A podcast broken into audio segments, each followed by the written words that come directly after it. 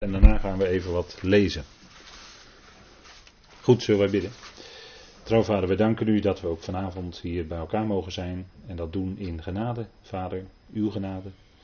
Dank u wel dat dat het centrale thema is van het evangelie wat Paulus mocht brengen. En wat ook juist in deze gelaten brief zo sterk naar voren komt, omdat hij zijn evangelie daarin verdedigt, vader. Dank u wel dat wij dat vers voor vers mogen volgen. U geeft ons daarin de leiding door de geest. En vader, dat is ook het thema van deze versen uit de gelaten brief. Het gaat om uw geest, vader, de werking van uw geest. En hoe dat tot eer van u kan zijn in ons leven. En vader, dank u wel dat u ons heeft geroepen en gered met een heilige roeping. Vader, en dat was inderdaad niet naar onze werken, maar het was in overeenstemming met uw genade, die ons eigenlijk al zo lang geleden in Christus geschonken was. Vader, op het moment dat wij ons dat nog helemaal niet bewust waren zelfs, voordat uw plan ging lopen. Vader, wij kunnen dat maar nauwelijks beseffen. Maar het is bijzonder en vader, mogen wij steeds in verwondering zijn en in bewondering, vader, over datgene wat u ons schenkt. Vader, het is alles van u en het komt van u uit. Dank u wel dat we bij die dingen stil mogen staan. Ook vanavond weer. Wilt u ons daardoor opbouwen, Heer? Dat hebben we nodig in ons leven.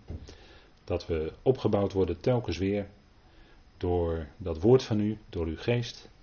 Vader, dat we als gelovigen kunnen leven en staan in deze wereld. Vader, die. En dat zien we, die zo dicht op het einde zit van deze boze aion en tot een hoogtepunt.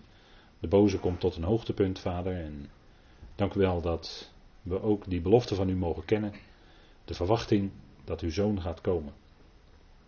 En alles weer recht zal zetten. We danken u daarvoor, Vader. En dank u wel dat u in die verwachting ons deze genade geeft. Dat we geroepenen zijn. En Vader, wilt u ons ook zo vanavond dan leiden in het luisteren, in het spreken. Vader, mag het zijn tot eer en verheerlijking van uw grote naam. En daardoor ook tot opbouw van ons geloof. Vader, dank u wel dat u ons zo in die heerlijkheid van uzelf zet, van uw genade. Vader, mag dat ook vanavond zo zijn. En we danken u daarvoor in de machtige naam van uw geliefde Zoon, onze Heer Jezus Christus. Amen. Goed, wij uh, willen lezen met elkaar. en wij uh, worden voordat we gaan lezen nog even verrast met nog wat extra aanwezigen. Dus dat is uh, prima.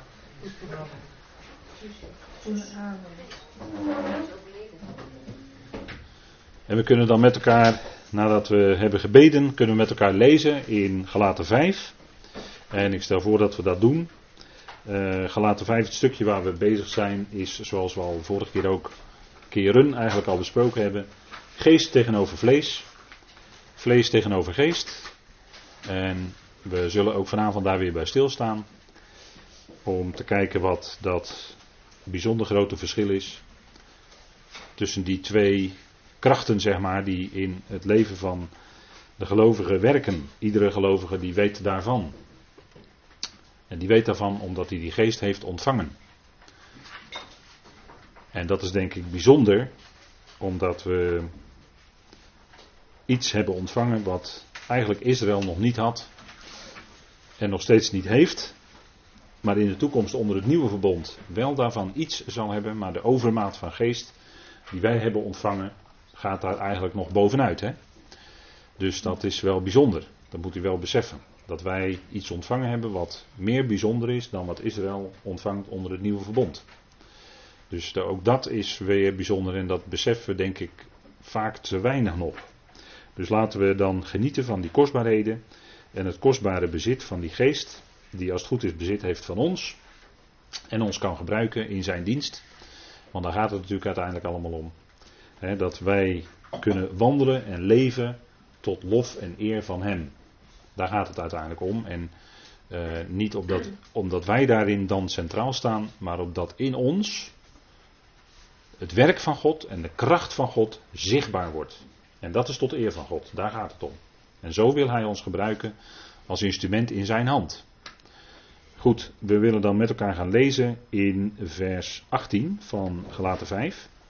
En dan lezen wij: Indien jullie echter door de geest geleid worden, zijn jullie niet meer onder de wet. Openbaar nu zijn de werken van het vlees, welke dan ook zijn: echtbreuk, hoererij, onreinheid, losbandigheid, afgodendienst, toverij, vijandschappen, twist, ijver, gramschap, partijschappen, oneenigheden, secten, afgunst, moord, roes, brasserijen en dergelijke, waarvan ik jullie tevoren zeg, zoals ik het ook eerder zei, dat wie zulke dingen bedrijven, het koninkrijk van God niet als lotdeel zullen genieten. De vrucht van de geest is echter liefde, vreugde, vrede, geduld, mildheid, goedheid, geloof, zachtmoedigheid, inhouding. Tegen zulke dingen is de wet niet. Wie nu van Christus Jezus zijn, kruisigen het vlees tezamen met de hartstochten en begeerten. Indien wij leven in de geest, volgen wij in de geest ook de grondregels op. Laten wij niet aanmatigend worden, elkaar uitdagend, elkaar benijdend. Nou, even tot zover dit stukje. Een heel bekend stukje natuurlijk, maar goed om dat ook met elkaar te bespreken, uiteraard. En het gaat hier om de zonen van God. En vers 18 hebben we gelezen met elkaar. Indien jullie echter door de geest geleid worden, zijn jullie niet meer onder de wet. Want daar gaat het om. Wij zijn zonen van God in feite. En dat zoon van God zijn, daartoe zijn we ook bestemd. En dat wordt zichtbaar wanneer wij door de geest geleid worden. Wanneer wij wandelen en leven in de kracht van de geest. En daar gaat het om. Hè? Het is die ene Heer die al die leden aanstuurt. Christus is het hoofd van het lichaam en hij is het enige hoofd van het lichaam. er zijn geen uh, surrogaat, anderen die. Maar het gebeurt wel, anderen die willen zich dan in de plaats van hem stellen. Maar hij alleen is het hoofd en hij bestuurt dat hele lichaam. Dus hij heeft het dan ook voor het zeggen. Niet alleen in totaliteit het wereldwijde lichaam van Christus, maar ook in de plaatselijke gemeente uiteraard. Is hij ook het hoofd en heeft hij het voor het zeggen. En het gaat erom dat we door de geest geleid worden. Dan, zegt Paulus, zijn jullie niet meer onder wet. er staat de wet, maar dat de is dun gedrukt in de concordante vertaling, omdat het bepalende lidwoord in het Grieks ontbreekt. dat kun je altijd zien. Wat dun druk is, staat niet echt in de grondtekst. En wat vet gedrukt is in uw boekje, die concordante vertalingen van die zes brieven, van de brieven van Paulus, in concordante vertaling. En mocht u dit beluisteren en u heeft het boekje nog niet, vraag het aan via ebenezer.nl. Of uh, schiet iemand aan of bel iemand op. Als u het graag wil hebben, dan wordt het u zo kosteloos toegestuurd. Maar dat is bijzonder fijn, dat je dan ook gelijk de verschillen kan zien tussen wat wel en niet in de grondtekst staat. Hè? En Paulus die zegt, indien jullie door de geest geleid worden, zijn jullie niet meer onder de wet. En dat is ook de functie van de wet. De wet, nogmaals, de Torah van Mozes is gelegd op het vlees. De Hebreeën schrijver die spreekt dan ook over het vleeselijke gebod. Dus uh, Hebreeën 7 staat dat. Hè? De wet van, van het vleeselijke gebod. Dat kwam omdat het gebod op het vlees gelegd was. Dat, dat gebod op zich is niet verkeerd, want Gods uh, Torah, Gods onderwijzing is heilig, rechtvaardig en goed en is geestelijk, maar die is wel op vlees gelegd. En daarom is het ook nodig, en dat zegt Paulus tegen Timotheus in 1 Timotheus 1, dat degene die spreekt over de wet, over de Torah, dat ook op een geestelijke manier moet doen. Je moet de Torah namelijk op een wettige manier toepassen. En dat is, daarin spreekt hij uh, Timotheus aan. En dat is wel iets bijzonders, want Timotheus was de opvolger van de apostel Paulus. Was dan dus aangesteld ook als de leraar in die tijd. He, werd aangesteld als de leraar. Dus hoe moet je nou mensen uh, onderrichten? En als het gaat om zaken van de wet. Nou, dat is niet opleggen. Want opleggen dat is wat on, onder Israël al gebeurd was. Bij Israël gebeurd was. En Israël heeft gedemonstreerd in het vlees dat zij die wet niet kon houden. Het vlees kan namelijk de wet niet houden. Het vlees van de mens, daar zit het punt, is namelijk het zondige vlees. En het vlees is vijandig, heeft een vijandige gezindheid in zich tegen de wet van God. Daarom heeft het geen enkele zin om de wet op te leggen, omdat het vlees zich daar altijd tegen zal verzetten. Dat is nou eenmaal een natuurlijke eigenschap van het vlees. Daar zit in vijandschap tegen God. En nu gaat het erom niet dat wij, Paulus zegt ook niet dat zij die gelaten door de Torah geleid moesten worden, maar Paulus zei dat ze door de geest geleid moesten worden. indien, dat is niet zozeer een voorwaarde. Kijk, dat indien, dat lezen wij ook vaak verkeerd. Wij lezen dat vaak als een voorwaarde. Maar vaak in de schrift, en zeker bij Paulus, wordt het woordje indien gebruikt in de zin van wanneer het zo is dat. Want anders ga je dat toch weer als mens heel snel voorwaardelijk, dus op een wettische manier, lezen. En dat moet je niet doen, want dan kom je binnen de kortste keren weer in de kramp. En de genade, de genade van God, de genade van God houdt je uit de kramp. Geestelijk gezien, hè. Het punt is dus dat wij door de geest geleid worden en dan eigenlijk automatisch niet onder wet zijn. Daarin zit natuurlijk een geheim. Het punt is dat wij niet die Torah lezen als een soort leidraad waarin wij graag de zonde willen bestrijden. Want de, onze wandel in de geest gaat niet zozeer om de zonde te bestrijden. het, het, het belangrijkste van een wandel in de geest is niet zozeer het bestrijden van de zonde, of dat je de zonde niet meer doet. Dat niet. Maar dat is een bijproduct ervan. Wel een heel goed bijproduct, moet ik zeggen. Maar het is een bijproduct. Waar het in hoofdzaak om gaat is dat je wandelt in de geest. En dat kun je eigenlijk invullen, zoals Paulus dat invult, moet je dat doen natuurlijk. In vers 14 bijvoorbeeld staat: Liefhebben zul je naaste als jezelf. Want waar die geest van God werkt, daar is vrijheid. Daar is liefde. Want geest van God. Het eerste kenmerk van de aanwezigheid van de geest van God is dat er iets van Gods liefde zichtbaar wordt, merkbaar wordt. Want God is liefde en God is geest. Dus dat zit natuurlijk heel nauw bij elkaar. Hè? En de Torah zei, die wordt in één woord vervuld, namelijk in het liefhebben zul je naast als jezelf. Kun je niet vanuit je vlees. Vandaar dat bij Israël dat ook niet lukte met die wet. Zij kregen de wet opgelegd, lukte niet, ging niet. Maar de wet eiste het wel. Leviticus 19, hè. De wet eiste wel, liefhebben zul je naast als jezelf. Maar ja, onder dat volk eh, gebeurden al deze dingen die we in eh, vers 19 tot 21 lezen, gebeurden onder het volk Israël ook.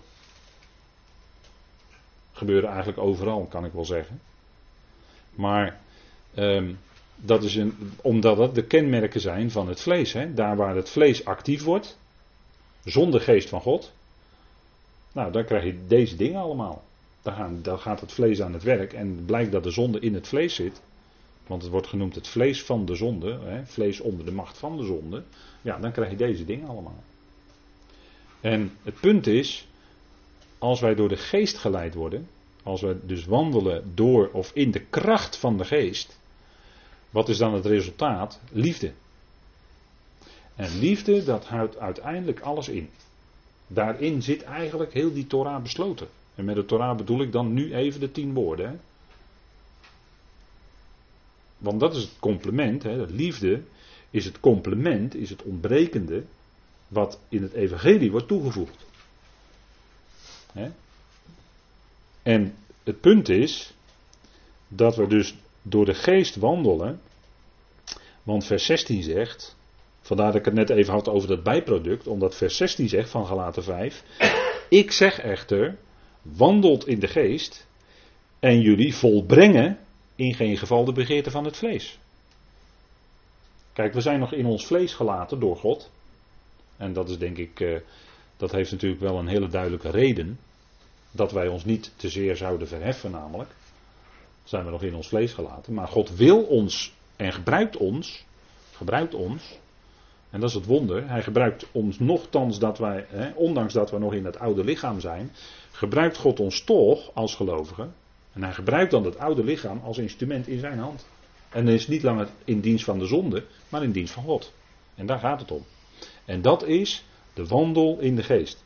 En daarom staat er in vers 16: wandelt in de geest en jullie volbrengen in geen geval de begeerte van het vlees. Kijk, dat vlees, heb ik de vorige keer ook gezegd, Dat vlees, dat begeert wel, dat verandert nooit. Vlees verandert niet. Dat begeert altijd. Alleen dat je niet aan die begeerte voldoet, dus dat je dat niet volbrengt, daarin blijkt de kracht van de geest.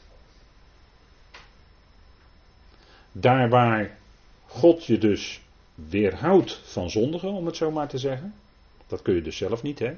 Want u hoort wat ik zeg. Daar waar God je weerhoudt van zondigen, is het door de kracht van de geest. Dat kun je zelf niet. En uh, dat, blijkt, dat bleek bijvoorbeeld in het, uh, hè, leest u het maar na, ik meen dat het Genesis, uh, wat is het, 20, die kant op. Abimelech, hè, koning Abimelech, weet u wel.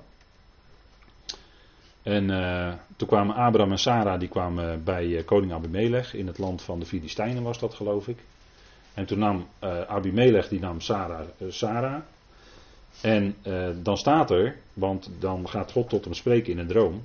En dan staat er dat God hem weerhield om te zondigen met Sarah, opdat hij Abraham en Sarah zou laten gaan. Maar er staat heel duidelijk, ik heb je ervan weerhouden, JW zegt daar tegen Abimelech, ik heb jou ervan weerhouden te zondigen met Sarah. Dus dat is de kracht van God, hè. En zo is het ook in het leven van ons als gelovigen. Daar waar wij weerhouden worden van de zonde, is dat door de kracht van de geest dus wanneer een mens in zijn leven constateert, hé, hey, ik heb een stuk, uh, wij noemen dat altijd zelfbeheersing, maar we hebben het gelezen, vrucht van de geest is onder andere uh, onthouding of inhouding. Nou, daar, daar, komen we nog wel op, vanavond niet meer, want daar hebben we vanavond geen tijd voor, maar daar komen we nog wel op, in de, waarschijnlijk de volgende keer. Maar dat onthouding of zelfbeheersing, zoals het in de vertaling staat, uh, dat is alleen maar, als je dat kan, is het alleen maar door de kracht van de geest. En kun je alleen maar God danken als dat het geval is. Nou. Vandaar, kijk, het gaat om die wandel in de geest. Dat is tot eer van God. En dan is een bijproduct, om het zo maar te zeggen, dan volbrengen jullie niet de begeerte van het vlees. Nou, en dan, hoe, hoe wordt die kracht dan sterker in je? Nou, ik heb vorige keer gesproken over dat voorbeeld, hè, weet je wel, die twee honden heb je een zwarte hond en een witte hond. Nou, die zwarte hond is het vlees en die witte hond is dan de geest. Hè? Nou, en als die met elkaar aan het bakkeleien zijn, die twee honden, en dat is bij uh, gelovigen is dat steeds aan de hand, dan uh, als je die witte hond meer voedt, dus die geest, door het woord, doordat je leeft hè, naar de geest, door de geest, woord, God, met God in gesprek bent, en zo wandelt met Hem, nou zeg ik het even heel gesimplificeerd. Hè. Maar dan neemt die kracht van de geest in je toe. En dan neemt ook die wandel tot eer van hem toe. Ga je echt jezelf voeden met, met vlees. Hè, dus ga je die zwarte hond zeg maar voedsel geven. Ja, dan wordt die sterker. Dan, dan dreigt die de overhand te krijgen. En, en bij een mens is een natuurlijke staat, om het zo maar te zeggen, heeft dat vlees de overhand. Waar de mens tot geloof komt, dan komt de geest in. Dan gaat die geest van God werken. En dan krijgt dat die geest de overhand en gaat die levenspraktijk, gaat die levenswandel ook veranderen. Ja, dus dat is Gods werk, hè? even heel simpel gezegd. Maar goed, dus dat bijproduct van die wandel in de geest is dat je in geen geval de begeerte van het vlees volbrengt. Nou, u kunt daarbij lezen, u ziet het ook in de concordante vertaling aangegeven, Romeinen 8, vers 1 tot en met 8. Dat is zo'n tekstgedeelte wat hier prachtig bij past. Romeinen 6, 7 en 8. Die uh, acht ik bij u bekend, maar als je die zou willen samenvatten, is het zo dat de gelovige niet leeft onder de zonde, Romeinen 6. Niet leeft onder de wet, Romeinen 7. Maar leeft door de geest, Romeinen 8. Ja, dus wij zouden niet langer die zondemacht, hè, wij leven niet langer onder de macht van de zonde. De zonde is nog wel in ons leven aanwezig. Maar de zonde macht is gebroken in het leven van de gelovigen. Dus we leven niet meer onder de heerschappij, onder de macht van de zonde. En we leven ook niet langer, als het gaat om Israël of u komt uit een kerk, niet meer onder de heerschappij van de wet. Dat is Romeinen 7. Want als je dat wel probeert, dan word je een ellendig mens. Hè? Ik ellendig mens. En het enige wat je dan bevrijdt is genade. Wat zal mij bergen uit het lichaam van deze dood? Genade doet het. Hè? Dat is het antwoord van Romeinen 7. En Romeinen 8 is dan het leven door de geest. Leven in de kracht van de geest. Nou, dat, dat is het kenmerk van de zonen van God. Indien jullie echter door de geest geleid worden, zijn jullie niet meer onder de wet. En het punt was dat die gelaten, die wilden onder de wet leven. Dat hebben we met elkaar besproken in Galaten 4. Daar zegt Paulus, als hij dat stukje over Hagar en Sarah inleidt, zegt hij, jullie die onder de wet willen zijn, horen jullie de wet niet? Dus die gelaten wilden onder de wet zijn, dat zegt Paulus. Nou, als die het constateert en het staat in zijn woord, dan was het zo. Hè? Dat is het hele punt bij die gelaten. En dan zegt Paulus, het gaat er niet om dat je onder de wet gaat leven, maar het gaat erom dat je door de geest geleid wordt. Dat is het punt. Het gaat er niet om of je uh, één bepaalde dag houdt als, als een sabbat, als een sabbatsrust, één, één dag per week. Daar gaat het niet om. Nee, het gaat erom dat je leeft in de rust van het geloof. Dat je leeft door de geest. De rust en de vrede en de kracht die de geest in je geeft. En dan heb je niet één, eh, dan hoeft het niet één bepaalde dag. Nee, eh, we achten alle dagen. Zegt Paulus. Romeinen 14, hè. We achten alle dagen. Dus dan zijn jullie niet meer onder de wet. Nou, die zonen van God, die leven door de geest. Kijk, en die werken van het vlees, dat is wanneer het vlees de overhand heeft. Hè, opdat jullie niet doen wat jullie ook maar willen. Hè, die twee tegengestelde krachten, die zijn in het leven werkzaam van, van elke gelovige. En als ik nu aan u zou vragen van, ja, eh, is dat zo? Want ja, ik zeg dat nou wel, maar als ik nu aan u vraag, zo, is dat zo? Ik, ik, vraag nu even aan u, is dat zo? Dat die twee krachten in, in werken in de gelovigen? Is dat zo? Ja. ja. Dat merk je als gelovige zijnde. Van de geest tilt je als het ware naar boven en het vlees trekt je als het ware naar beneden. Mag ik het zo zeggen? Ja, nou goed. Dus we weten dat hè, als gelovigen. Dat is, kijk, en als, als het vlees de overhand krijgt, dat is het punt wat, wat Paulus over spreekt. Ja, dan krijg je die hele opsomming van die werken van het vlees. En dan is het nog niet eens een uitputtende opsomming, want hij zegt aan het eind, zegt hij, en dergelijke. En dan zegt u, oh, dat is wel verschrikkelijk zeg, wat er allemaal staat. Ja, dat, zeker, zeker, dat is verschrikkelijk. Dat is erg, wat er allemaal staat. Hè? Maar er, er, is nog niet eens een uitputtende lijst. Dus het vlees heeft allerlei varianten, om het zo maar te zeggen. Waarop die werken allemaal zichtbaar worden. En daarin wordt ook zichtbaar wat voor een ongelooflijke crimineel, om het zo maar te zeggen, het vlees is. Of, of niet? Is dat een verkeerd woord? Ik denk dat het wel een aardig woord is. Vlees is zwak, hè? Ja, de geest is wel gewillig en het vlees is zwak. Dat zei de Heer tegen zijn discipelen, want die vielen in slaap. Hè? Nou, het vlees is zwak inderdaad, ja. Ook dat vlees in de zin van uh, moe en uh, ja, dan sukkel je in slaap. Terwijl de Heer in zijn diepste, zijn diepste lijden tegemoet ging. Maar de discipelen hadden het niet in de gaten. Want die waren eigenlijk nog een beetje doof voor die woorden die hij gesproken had. Hij had vier keer zijn lijden en sterven aangekondigd. Maar ze begrepen het niet. Ze hoorden het wel, maar het drong niet door. Wat hij precies bedoelde. En dan zie je weer, bij dat woord gaat het er ook om dat het tot de mens moet doordringen. Je hart moet ervoor geopend worden. En het punt is bij een gelovige, kijk, als bij een gelovige het vlees de overhand krijgt, hè, die zwarte hond zeg maar, dan kan het ook bij een gelovige zo zijn dat de woorden niet meer tot hem doordringen. Omdat er iets anders tussen zit, of tussen is gaan zitten. Terwijl je daarvoor misschien nog heel scherp precies alles verstond en begreep en door had hoe het zat. Maar waar, daar waar het vlees de overhand krijgt, en daarmee bedoel ik ook vroom vlees hoor. Vroom vlees, wat graag onder de wet wil leven, religieus wil zijn. Als dat de overhand krijgt, ja, dan, dan gaat er iets tussen zitten. En dan hoor je ook niet meer wat het woord bedoelt. Of je gaat het heel anders, of je gaat denken dat, dat God het heel anders bedoelt dan dat hij het in werkelijkheid bedoelt. Je ziet het dus niet scherp meer. En sommigen die zetten dan ook de, de bril van de wet op. Hè? En die gaan met de bril van de wet, van de Torah, gaan ze de Bijbel lezen. En dan moet, moet elke tekst moet gebogen worden. Want ja, ze hebben die bril van de Torah op. en dan, dan worden werken, als Paulus het heeft over werken, wordt het geïnterpreteerd als werken van de Torah doen. Nee, daar heeft Paulus het dan niet over. Hij heeft het gewoon over goede werken doen. Willen helemaal niet zeggen dat het de werken van de Torah zijn. dat je bijvoorbeeld de Sabbat moet vieren, of dat je dit moet, of dat moet, alles wat in die Torah staat. Het kan ook zijn dat je iemand gewoon helpt, die op je weg komt. Dat zijn ook goede werken. Iemand helpen, iemand barmhartigheid betonen. Of wat dacht u van elkaar genade schenken? Zou dat ook niet horen bij de goede werken? Die God tevoren bereid heeft opdat we daarin zouden wandelen. Efeze 2 vers 10. Dat zijn goede werken. Maar als je de bril van de Torah op hebt, dan ga je denken dat de goede werken die Paulus daar bedoelt, in Efeze 2 vers 10, ga jij denken dat dat de werken van de Torah zijn die in de wet staan. Is niet zo hoor. Is niet zo. Maar het komt omdat jij die bril op hebt. Daarom lees je dat zo. Dan interpreteer jij dat zo. Naar jouw denken.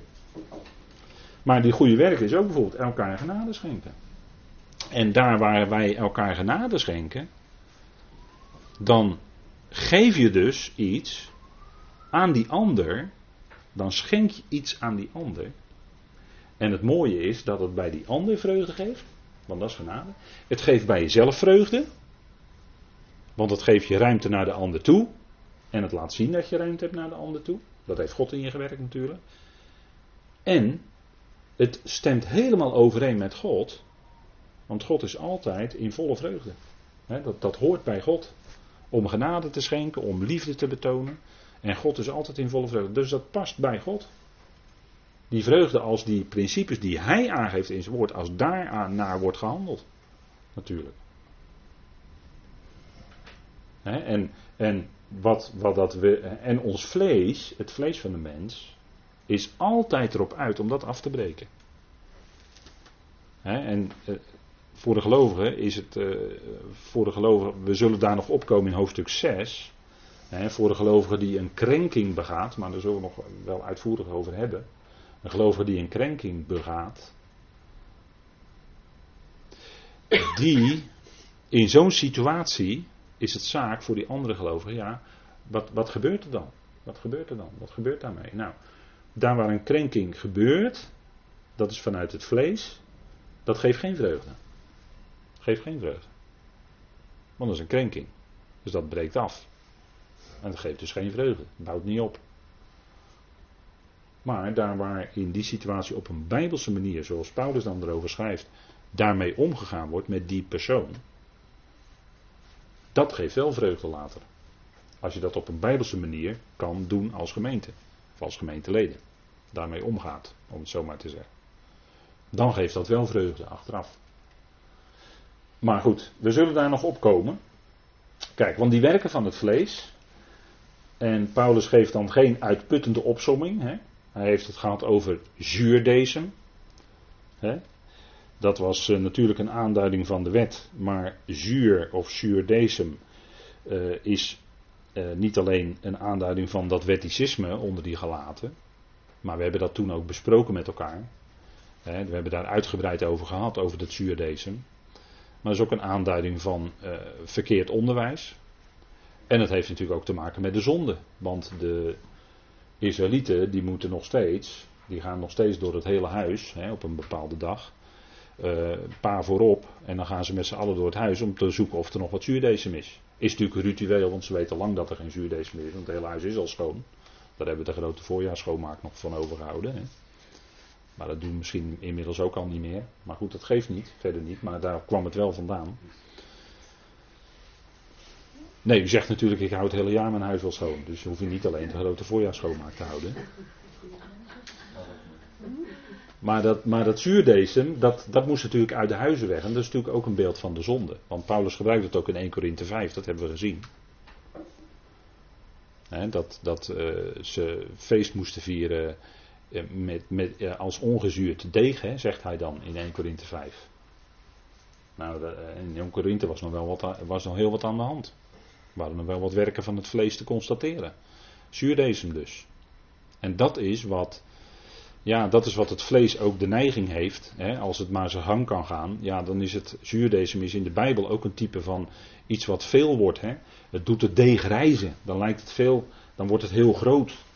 En dat is ook altijd het principe in de wereld dat men altijd iets uh, groter wil laten worden. Het moet, bijvoorbeeld de economie moet altijd groeien.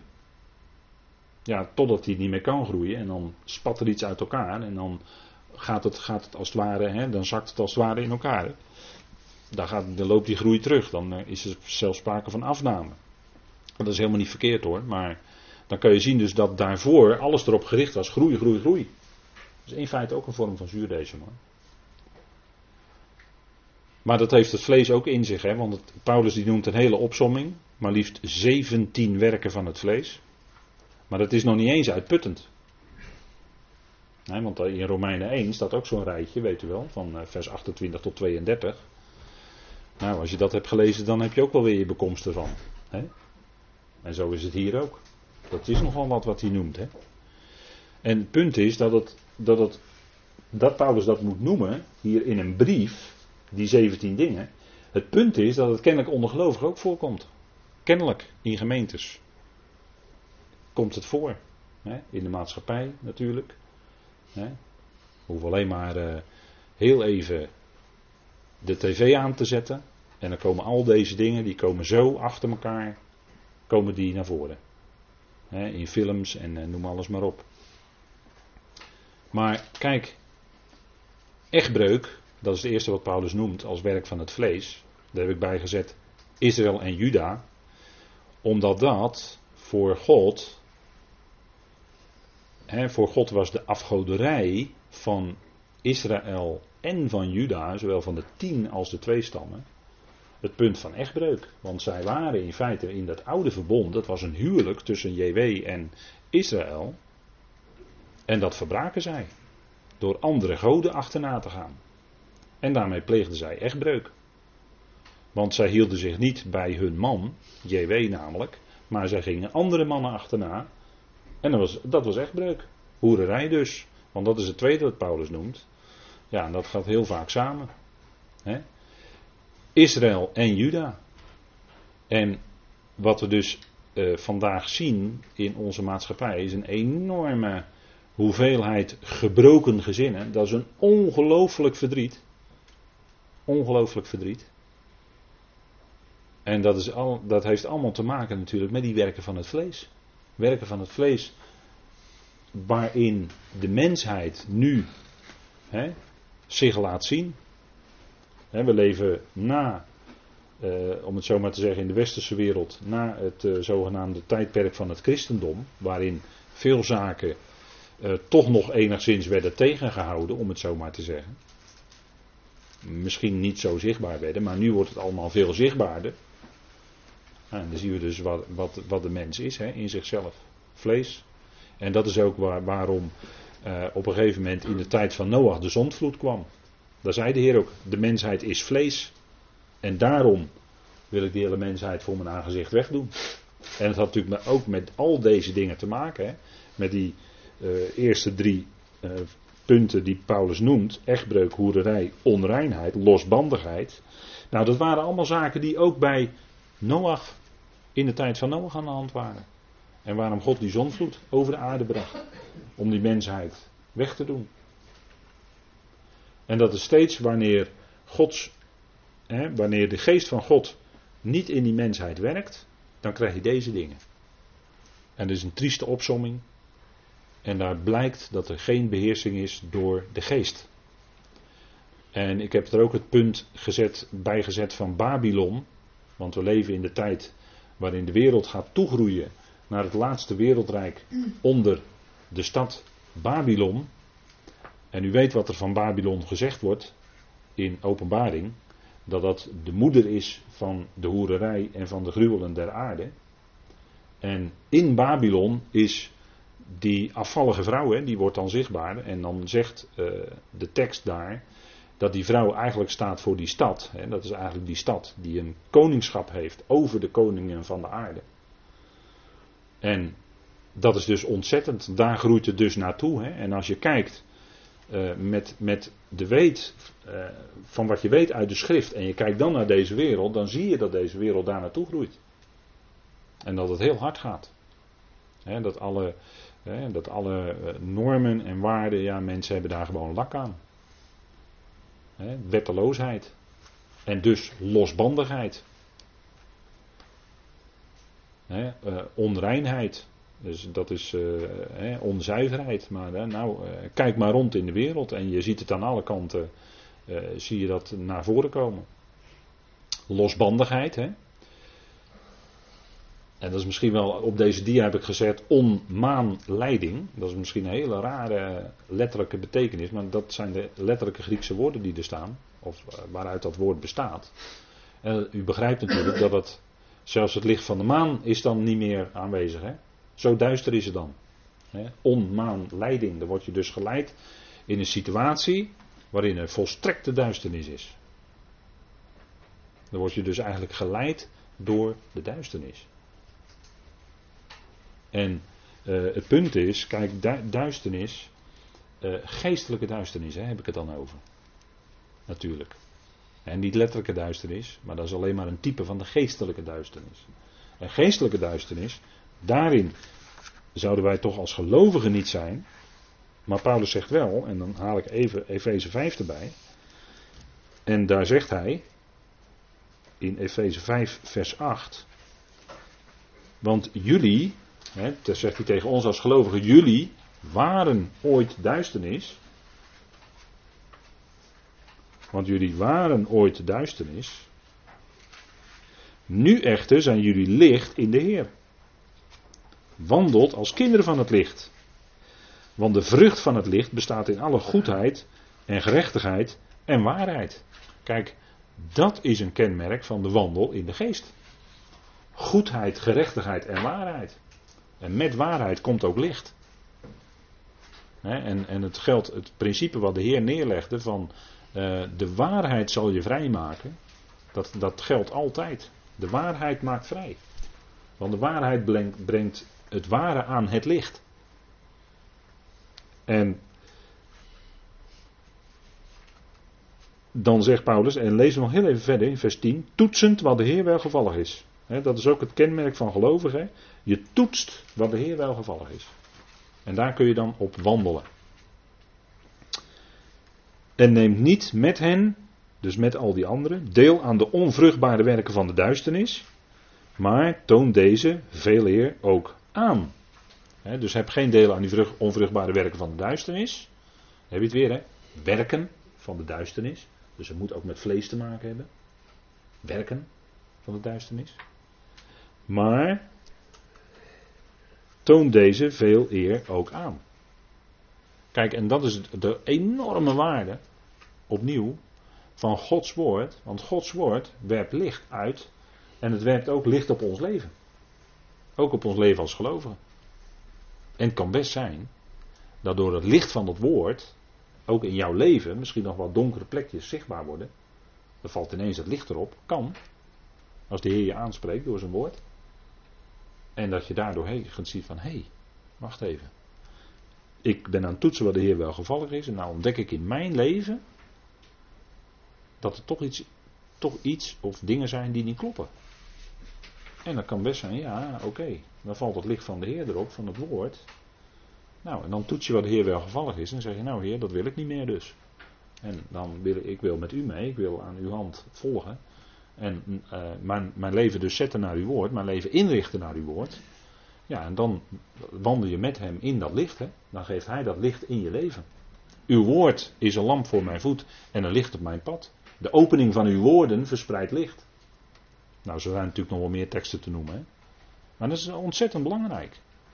En kijk maar in je leven, daar waar je zelf geneigd bent om wat meer naar het vlees te gaan leven, laat je vaker de Bijbel dicht. Of ga je minder vaak luisteren. Dat, dat, dat is gewoon een soort balans, denk ik wel eens. Hè? Een soort weegschaal. Hè? Nou, en dan denk ik altijd, ja, wat het zwaarst is, moet ook het zwaarst wegen. Maar we zien dus in, in onze tijd, hè, en als je goed kijkt en je kijkt om je heen, wat een ontzettende crimineel dat vlees eigenlijk is. En, en als we het hebben over deze dingen hè, die Paulus noemt, en je kijkt naar al die gebroken gezinnen die er zijn, ontzettend triest. En het, heeft, en het is zo'n zee van verdriet voor mensen. Dat is een zee van verdriet. Dat is ontzettend. En vreugde geeft daar waar de geest werkt. Kijk, en dan de volgende die Paulus noemt is afgodendienst. En dat heb ik opnieuw gezet, maar dat heb ik al net al even genoemd. Israël en Juda. Zij vereerden andere afgoden. Hè. Denk maar aan de vele keren dat er in het profeten gesproken wordt over de Baals en de Astartes. Hè. Dan kwam de profeet bij de koning en dan ging de profeet de koning aanspreken omdat hij bezig was met de, met de Baaldienst, hè, met de Astartes. Hè. Jerobiam bijvoorbeeld, die liet, uh, dat was de eerste koning van het noordelijke tienstammenrijk. Jerobiam en die liet een gouden kalf oprichten in Bethel, maar liefst twee. Twee gouden kalven, hè. Jerobiam. In Bethel één en in Dan. Moet je nagaan. En, en terwijl hij best uit de geschiedenis wist, in de tijd van Mozes, wat hij ermee gedaan had. dat gouden kalf wat uh, Aaron uh, had gemaakt, dat uh, werd helemaal verpulverd, helemaal fijn en werd over water uitgestort en het water moest dus opdrinken. We gaan nu even, even blijven even vanaf wat, voor een, wat, daar, wat, wat daarvan de betekenis is, de symbolische betekenis. Maar dat gebeurde dus met het gouden kalf. Afbreken die hap. Want het was een weergave van de stiergod Apis uit Egypte. En die vereerden ze in plaats van JW. En dat is een gruwel voor JW. En wat deed koning Jerobiam? Die richtte twee gouden kalveren op notabene. Twee. In Bethel en in Dan. Ongelooflijk. Ja, en op een gegeven moment komt natuurlijk de profeet. Hè, je, je, leest in het boek Koningen keer op keer. Hoe erg, de, hoe bond de koningen het maakten. Met die afgoderij. Baals, Astartes en noem alles maar op. Gewijde palen. Hoogten, de hoogten. Enzovoort. was ontzettend. Allemaal gruwel voor God. En dat is, we leven in de tijd waarin het ook weer gaat naar een hoogtepunt. Hè? Waarin zal blijken dat het afvallige deel van het volk Israël. Het afvallige deel van Juda, misschien moet ik nog wat iets specifieker worden. Juda. Dat die blijken een enorme afgod hebben. Waarin? In de weelde, in de rijkdom. En daarmee beheersen zij de wereld. Het geld. De mammon is daar waarschijnlijk toch een heenwijzing naartoe. Het bezit. Materie. Geld. Geld is macht. Ze hebben ontzettend veel geld, maar die hoeveelheid geld staat voor macht, hè, dat ze de macht hebben. Dat is punt. En ze verafgoden dat, hè, dat is hun afgodendienst. En dat uh, werkt zich uit in vele facetten. En wat denkt u van toverij? toverij. Leest u maar, de, het over, uh, leest u maar die hoofdstukken die over Babel gaan, hè, in openbaring 17, 18 en 19. Hè. Leest u maar. Die, uh, die zaken die gaan los. Hè, en dat heeft ook te maken met toverij, afgodendienst. Uh, omdat men graag daardoor meer bezit wil. Want denk maar aan ik vind Elimas, hè, die we in Handelingen 13 tegenkomen. Ik vind Elimas een, uh, een beeld van het afvallige volk in feite. Hè. Paulus kwam hem tegen. Hè, Elimas de tovenaar, weet je wel, Handelingen 13. De bezweerder, de magier. En het punt is dat die combinatie, straks en nu, nu al hoor, maar die combinatie is aanwezig hè, met toverij, bezig zijn met toverij. Um, occulte zaken. Maar wat denkt u ervan? Uh, vormen van toverij komen ook voor in de christelijke wereld. Wat denkt u ervan? Wat denkt u ervan? Dat als uh, een, een prediker binnen kringen optreedt en er gaan hele rijen mensen vallen om in de zaal als hij blaast. Wat, wat denkt u wat daar dan gebeurt? Wat denkt u voor welke geest daar aan het werk is? Dat is niet heilige geest hoor. En dat is helemaal niet om hard, dat is niet om hard te zijn, maar dit is om, om u te laten zien, geestelijk te laten zien hoe dat zit.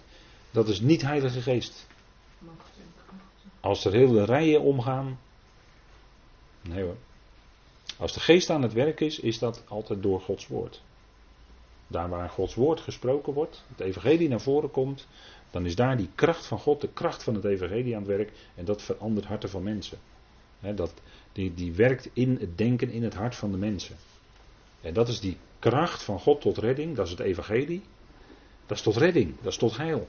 En dat is niet spectaculaire dingen op podia zoals genezingen en spreken in tongen en dat er hele rijen omgaan. En weet u, die dingen die worden belangrijk geacht omdat ze oncontroleerbaar zijn. Spreken in tongen is bovennatuurlijk, is niet controleerbaar. Genezingen, ja, is het wel echt of geen genezing? Er is altijd discussie over natuurlijk. Maar is niet controleerbaar vaak. Uh, dat mensen gedoopt worden in Heilige Geest en dan een bepaalde ervaring hebben, alsof er een elektrische stroom door ze heen gaat. Ik weet niet welke geest dat is, weet ik niet. Weet ik niet. Mensen getuigen daar wel van, maar ik weet het niet. Hoor. En dan in combinatie met andere dingen, in combinatie misschien met wel uh, langdurig bidden en vasten en dergelijke. Binnenkort gaan we spreken over vasten. En dan komt dit punt wat ik nu noem, zal ook naar voren komen. Maar langdurig bidden en vasten. En dat dan bepaalde, dat mensen dan daarna bepaalde ervaringen hebben. Nou, daar moet u heel erg sterk sceptisch tegenover staan. Eigenlijk bij wegblijven zou ik willen zeggen natuurlijk. Want zulke ervaringen, is maar zeer de vraag of dat de geest van God is. En kijk, die tegenstander die zal namelijk in de eindtijd, de wetteloze zal zich kenmerken doordat hij bedriegelijke tekenen en wonderen en krachten doet. Staat in openbaring, kunt u het allemaal lezen, openbaring 13. Staat in 2 Thessalonicense 2 dat dat gaat gebeuren. Dat is het kenmerk. Tekenen, wonderen, bedriegelijk. En zo zal die zaak achter zich aan krijgen. De mensen. En dat gebeurt nu al, ook, ook op het christelijk erf, helaas. Dat mensen door tekenen en wonderen makkelijk meegenomen kunnen worden. Nou, systeem van de tegenstander, in feite. Hè. En, en, en als het gaat om occultisme, nou, dan gaat het om allerlei rituelen of bezweringen.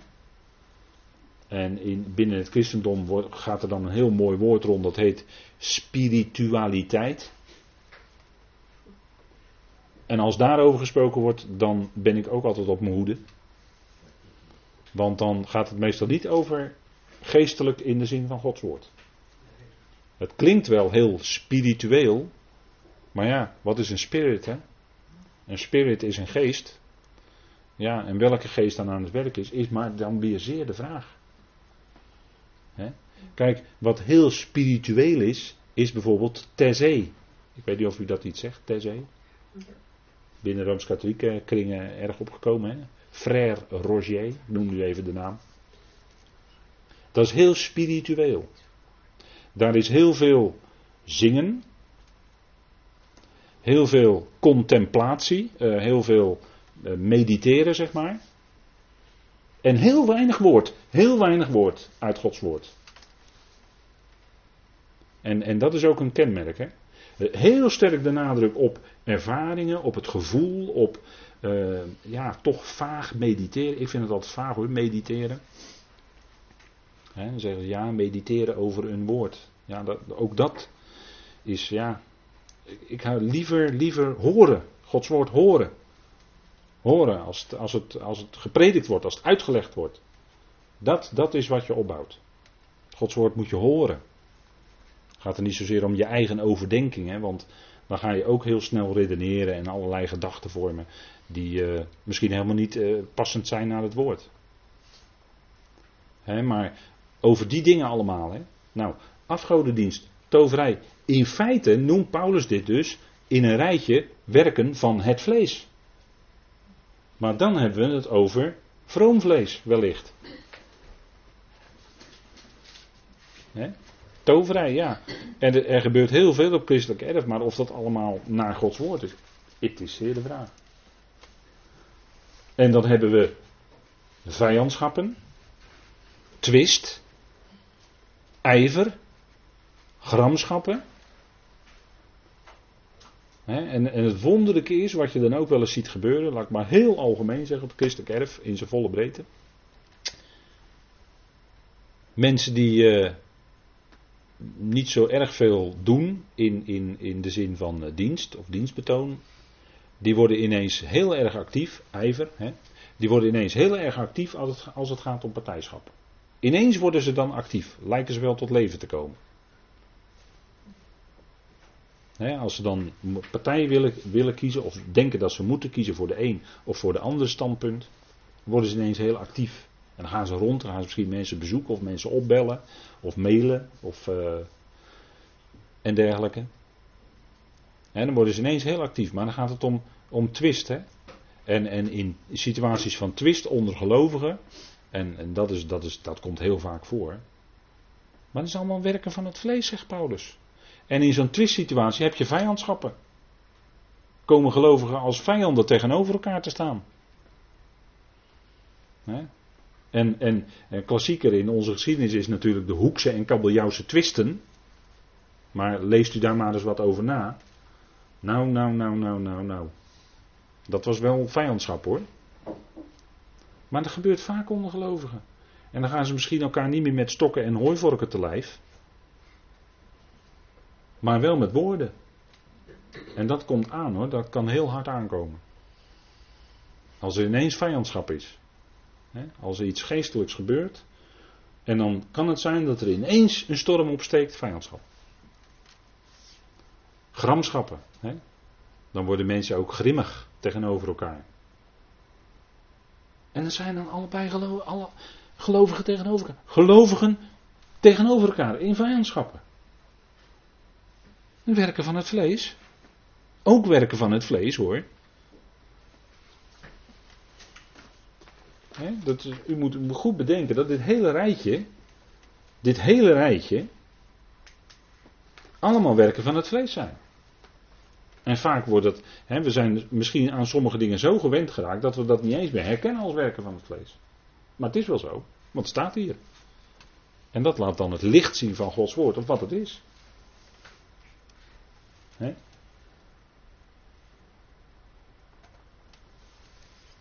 En wat denkt u van partijschappen, hè?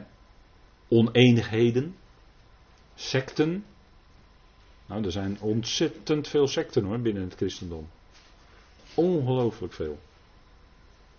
In Nederland hebben we ook zo'n geschiedenis van uh, uh, allerlei groepen. En de een noemt zich zus, en de ander noemt zich zo, en de ander noemt zich zo. Hè? En de andere die, die plakt dan weer een naam op. En nou goed, daar, en dan komt er weer een afsplitsing, en dan komt er weer een afsplitsing. En het zijn eigenlijk allemaal secten, in feite. En dan weet ik wel, dan gebruik ik niet de definitie die vandaag de dag in de wereld al voor secten wordt gebruikt. Dat weet ik wel. Maar als je bijbels kijkt, dan zijn al die groeperingen die allemaal een aparte naam hebben binnen het christendom, zijn in feite allemaal secten. Dat is allemaal resultaat van oneenigheden. Het zijn resultaat van partijschappen. Twee partijen tegenover elkaar. Terwijl we de eenheid van de geest. Paulus heeft het over de eenheid van de geest. Die zouden wij bewaren. Bewaren. Kijk, vanuit Efeze 4 is het zo dat die eenheid van de geest, die is er. Die hoeven wij niet te maken, want dan zijn we weer vleeselijk bezig. Maar die eenheid van de geest, die is er. En die zouden wij bewaren. En de verdeeldheid zit altijd in het vlees. Want in het vlees zit de vijandschap. Er staat hier ook, we hebben de vorige dia was, vijandschappen. Nou, dat zijn werken van het vlees. Dus vijandschap zit in het vlees. En Paulus die zei tegen de oudste van Efeze in Mileten, in Handelingen 20, en dat heb ik hier even op deze dia uitgeschreven. En dan spreekt hij heel ernstig. En ik denk dat die woorden van Paulus zo waar zijn. Ze zijn zo waar. Hij zegt: Ik heb waargenomen dat na mijn buitenbereik zijn, dus nadat hij daar definitief weg is, zware wolven bij jullie binnen zullen komen. Het kuddetje niet sparend. Nou, dat is natuurlijk een enorme beeldspraak. Maar hè, die, die kudde is verondersteld aan uh, schapen, hè, dat is natuurlijk ook een beeld. En die zware wolven zijn dan degene die opstaan, want hij, hij ligt dat toe in vers 30. En uit jullie zelf zullen mannen opstaan, verdraaide dingen sprekend, om de discipelen weg te trekken achter hem. Dat gebeurt hoor, ondergelovigen, dat gebeurt. Niet alleen toen in Efeze, maar het gebeurt vandaag de dag nog steeds. En die verdraaide dingen, in Galaten noemt Paulus dat, verdraaid noemt hij dat, dat afwijkende evangelie. Hè? Gebruikt hetzelfde woord, verdraaid. Hè? In eh, Galaten 1 vers, uh, eh, wat is het, vers uh, 7.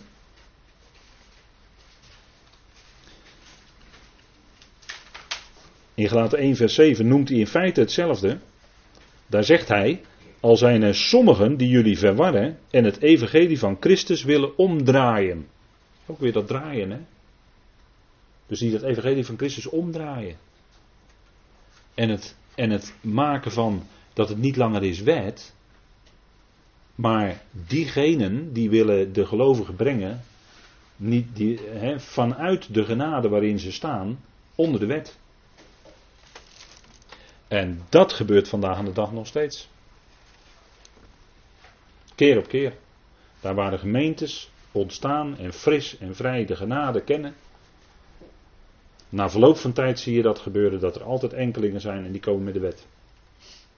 En die trekken dan uit het midden, trekken ze dan mensen naar zich toe om ze onder de wet te brengen. En we gaan nog zien wat Paulus daarvan zegt in Galaten 6. Daar zegt hij er ook nog iets van hoor, van deze dingen. Maar het gaat erom dat we blijven bij die genade. Want daar ging het ook in Efeze om, die boodschap van genade had Paulus daar ook gebracht.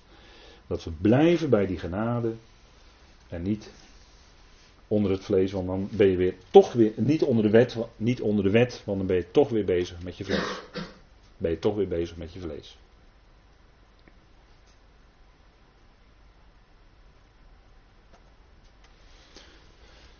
En het rijtje gaat nog verder. Afgunsten, moorden, nou nou, roes, staat ook in het meervoud, brasserijen, als Paulus dat moet noemen bij die Galaten, voor die Galatische gemeentes, kwam dat dus kennelijk ook voor onder die gemeentes, allemaal deze dingen. Kennelijk. Nou, afgunst, hè. Dus de ander niets willen gunnen. Hè? Moorden, wat denkt u ervan? Hè? Uh, eh, 1 Johannes 3 heb ik erbij gezet, want er wordt iets gezegd. Hè? Dat degene die zijn broeder die hij gezien heeft niet lief heeft, in feite zijn broeder ombrengt. Laten we even lezen met elkaar. Dat is misschien toch wel verhelderend. Om het op die manier eens te kijken. Want ja, u zegt ja, moorden. Nou ja. Paulus wil, ze wilden Paulus ook lynchen. De menigte in uh, Jeruzalem. Ze wilden Paulus, uh, als ze de als de Romeinen hem niet ontzet hadden. Dat was Romein staatsburger. Als de Romeinen hem niet ontzet hadden. dan was hij daar omgebracht in Jeruzalem, Paulus. En daar waren Messias gelovige Joden bij. Die in, in Jezus als in Messias geloofden. Die zaten daarbij in die menigte. Dus bedenk goed dat dit niet zomaar door Paulus gezegd wordt. Hè? Even kijken, 1 Johannes 3 en dan vers 15. Ieder die zijn broeder haat, is een moordenaar. En u weet dat geen moordenaar het Ionische leven blijvend in zich heeft. En dat zegt natuurlijk Johannes tegen zijn volk. Ik denk even heel snel om dat er wel bij te zeggen. Maar hier, is toch, hier wordt toch iets gezegd, hè? Ieder die zijn broeder niet lief heeft, die is een moordenaar. Dat is wat. Dat is wat.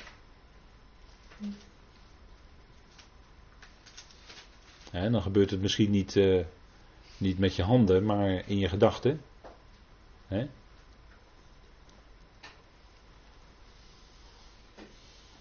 En roes staat er dan, afgunst. Dat je de ander echt niet gunt.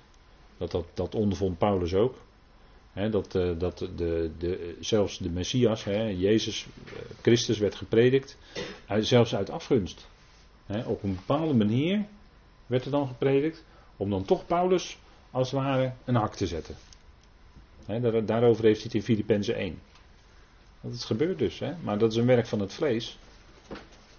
En roes, lichamelijk in een roes komen, dat, dat doe je, dat, eh, ja, dat, eh, als je te veel drinkt of als je drugs gebruikt, kom je lichamelijk in een roes. Maar hoeveel, hoeveel mensen denkt u dat er geestelijk in een roes zijn? En dat is nog misschien nog wel, nou ja, net zo ernstig, laat ik het maar zo zeggen. Net zo ernstig.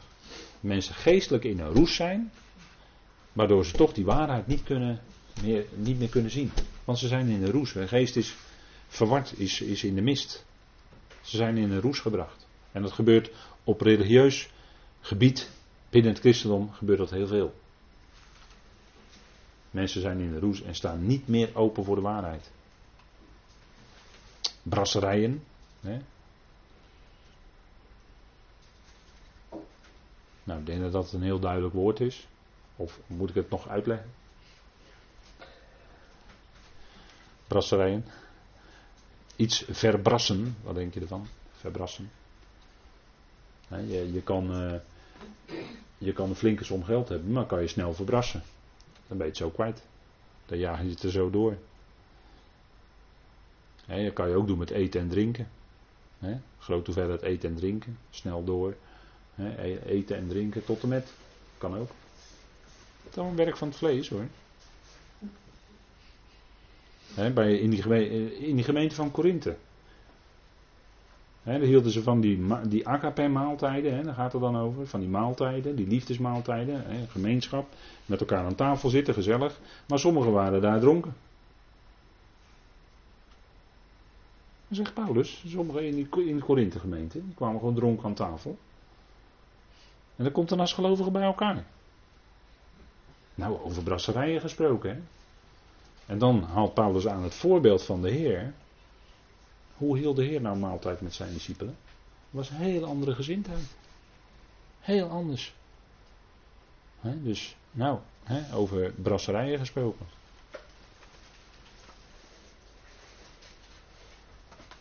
En dergelijke. Waarvan ik jullie tevoren zeg, zoals ik het ook eerder zei, dat we zulke dingen bedrijven, het koninkrijk van God niet als lotdeel zullen genieten. Nou goed, voordat we daarover gaan hebben, zullen we eerst even pauzeren met elkaar.